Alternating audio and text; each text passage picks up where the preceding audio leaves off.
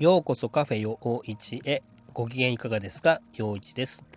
この時間は役者だったり喫茶店のおじさんだったりな僕陽一がゆるっとした雑談をお届けする12分間になっております。どうぞお付き合いください。はい、えー、2020年5月22日ですね。皆さんお元気でしょうか？心穏やかにお元気なことを祈っております。はい。僕はですね実はここ3日間ダメですね。はい。いきなりネガティブな入りですいません。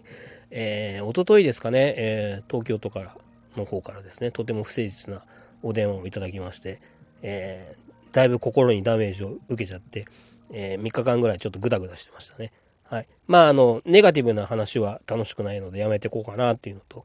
うん、その話をしちゃうと、ちょっと冷静に話せないかなっていう感じなので、えー、また機会があれば、えー、冷静に話せる時が来たらしようかなと思ってますが、はい。えー、まあ楽しい話をしようかなと思って、えー、ちょっと天然な楽しい方の紹介をしようかなと思っておりますのでお付き合いください。はい。えー、前回ですね、あの、6月13日に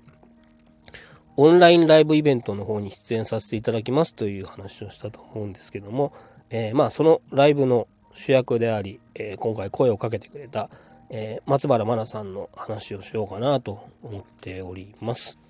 はい、えー、6月13日のねイベントのタイトルが「松原マナ生誕祭2020、えー、マナ姫と愉快な仲間たち」となっておりまして、えー、一体マナ姫って何だろういっていう話なんですけどもまあまあ松原さんのニックネームですね。はい、えー、僕は一度も呼んだことがありません。多分マナちゃんとしか呼んだことがないと思うんですよね。ちょっとこっぱずかしくて呼べないですね。はい。えー、まあもちろんね、えっ、ー、と、初めましての頃は、えー、名字で松原さんって呼んでたんだと思うんですが、僕の記憶の中ではずっとマナちゃんはマナちゃんですね。でも、ファンの方はね、本当に皆さん、マナ姫、マナ姫って呼ぶんですよね。で、まあ、横で見てて、すげえな、姫って呼ばれてるよ。やっぱアイドルってすげえなって思いながらですね、えー、感心して見ているんですが、はい。えー、そんな愛姫こと松原愛さんと最初にご一緒したのは2015年の秋の舞台ですかね「えー、プリンセス・オブ白雪」かっこ仮という、えー、白雪姫をモチーフにしたお話でまあなんか学生3人組が本の世界に入ってしまってそこでまあいろいろなトラブルに巻き込まれながら冒険をしてどうやって本の外の世界に戻っていくのかなみたいな、えー、ファンタジー調のお話で僕はね白雪姫のお父さんの王様の役をやらせていただいたんですけど、えー、その時何人かいる王様の従者のうちの一人の役を、えー、愛菜ちゃんが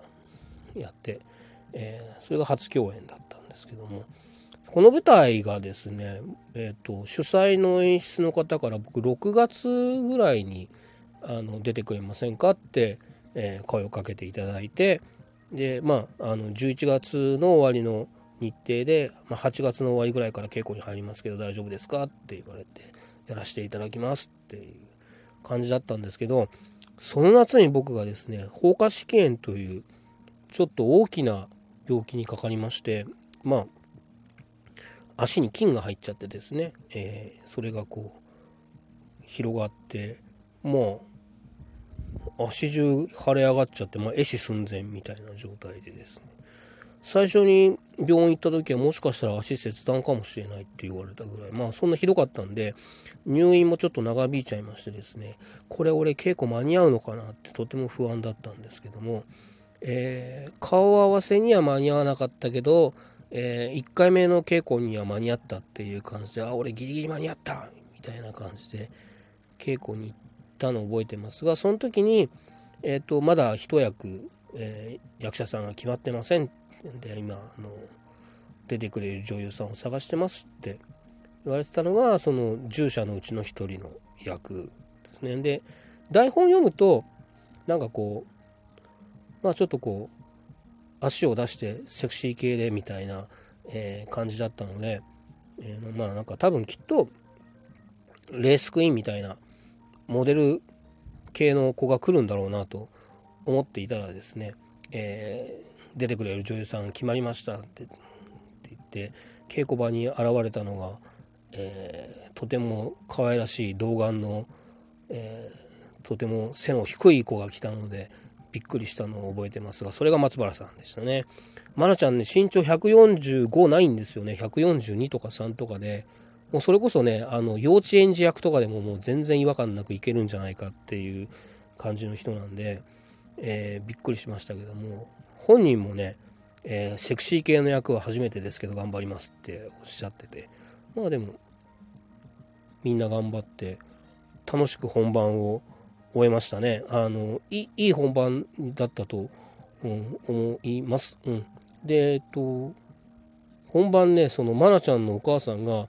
ほぼほぼ毎日見に来てくれてたんですよね。なんでえー、で僕あの最後にねあの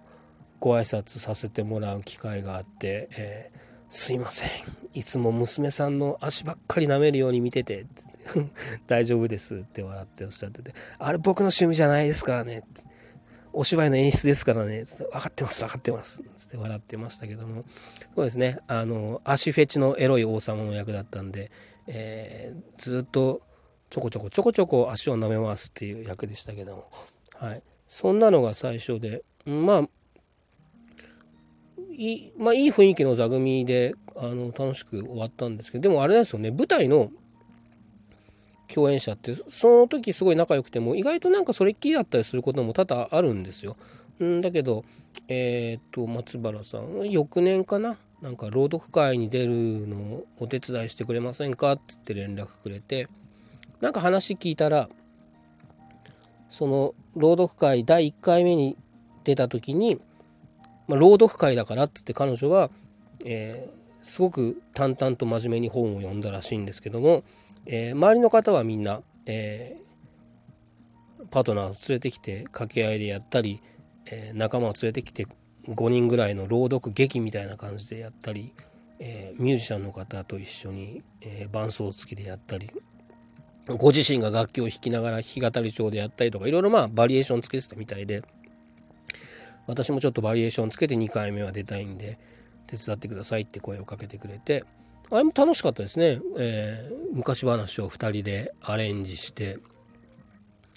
えー、ちょっと見せる要素も考えようって言って衣装を工夫したり、えー、立ち位置をいろいろ工夫して芝居的な要素を入れたり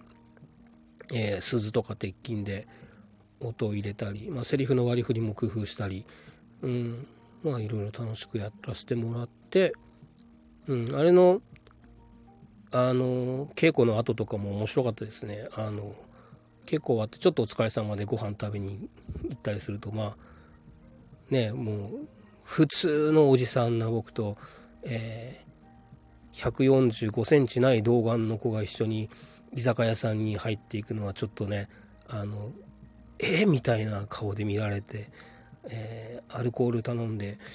まあ年齢確認されたことはなかったような気がするけど店員さんがね酒出して大丈夫かみたいな顔をしてたりとかでまあ面白かったですけども、はい、でえっとそのあともう一回一緒に、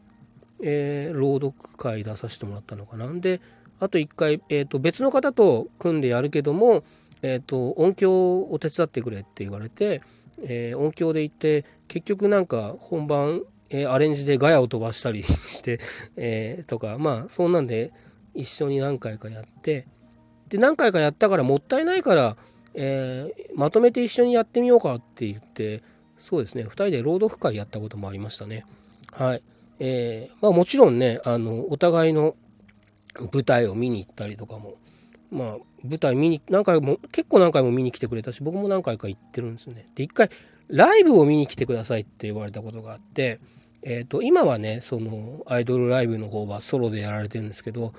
当時、えーと、ユニットで活動しててで、まあ、ユニットのワンマンライブがあるんでよかったら見に来てくださいって声をかけられてでどこでやるのって渋谷のラ・ママですって言われて「おラ・ママかすげえな」あの J-POP 好きな方だったらねちょっとピンとくるかもしれないんですけども、まあ、結構今メジャーシーンで活躍してるバンドの人とかは、えー、インディーズ時代に使ってたりとかもある。まあちょっと東京のライブハウスシーンでは、えー、有名なライブハウスですげえな。行く行くって言って行って。まあなんかねそのザ・グループアイドルな感じでこうすごい、まあ、ダンスとかも頑張っててあのキラキラ輝いてておすげえなかっこいいなと思って見てたんですけども、えー、彼女はちゃんとでもね天然プリも発揮してくれて、えー、自分のセンター曲の曲紹介で曲名が出てこないっていう、えー、天然プリをで笑わせてくれたりもして、はい、であの終わった後に「いやかっこよかったよ」ちゃんと笑かしてもくれたしって言ったら「その話やめてください」とかって言ってたりとかまあそんな、えー、愉快な、えー、松原さんの、えー、生誕祭の方に、えこちらね無観客のオンラインイベントになりますけども6月13日に出させていただきます。え松原愛菜生誕祭2020愛姫と愉快な仲間たちこちらで、2回公演になってますね。えー、1部が14時半から2部が18時半からこちら全く別の内容になります、えー、出演が私、えーと、松原真奈さん平塚亜美さん、えー、私加藤陽一、えー、夏井彩香さんはちゃめちゃ声優ユニットステムさん、えー、各部2500円、えー、投資ですと4000円で見れます、えー、まあなんか朗読ありライブあり、えー、盛りだくさんの内容になってますので、ご興味ある方、ぜひ、えー、チェックして見てみてください。よろしくお願いします。はい。えー、今日はですね、そんな感じで、えー、松原さんの話をさせてもらいました。次回何の話しようかな？まあちょっといろいろ考えてますけども、このラジオの方もですね、ぜひまた聞いていただければなと思います。えー、まあ、世の中もちょっと動き出してると思います。え、皆さんお元気で、えまたお会いしましょう。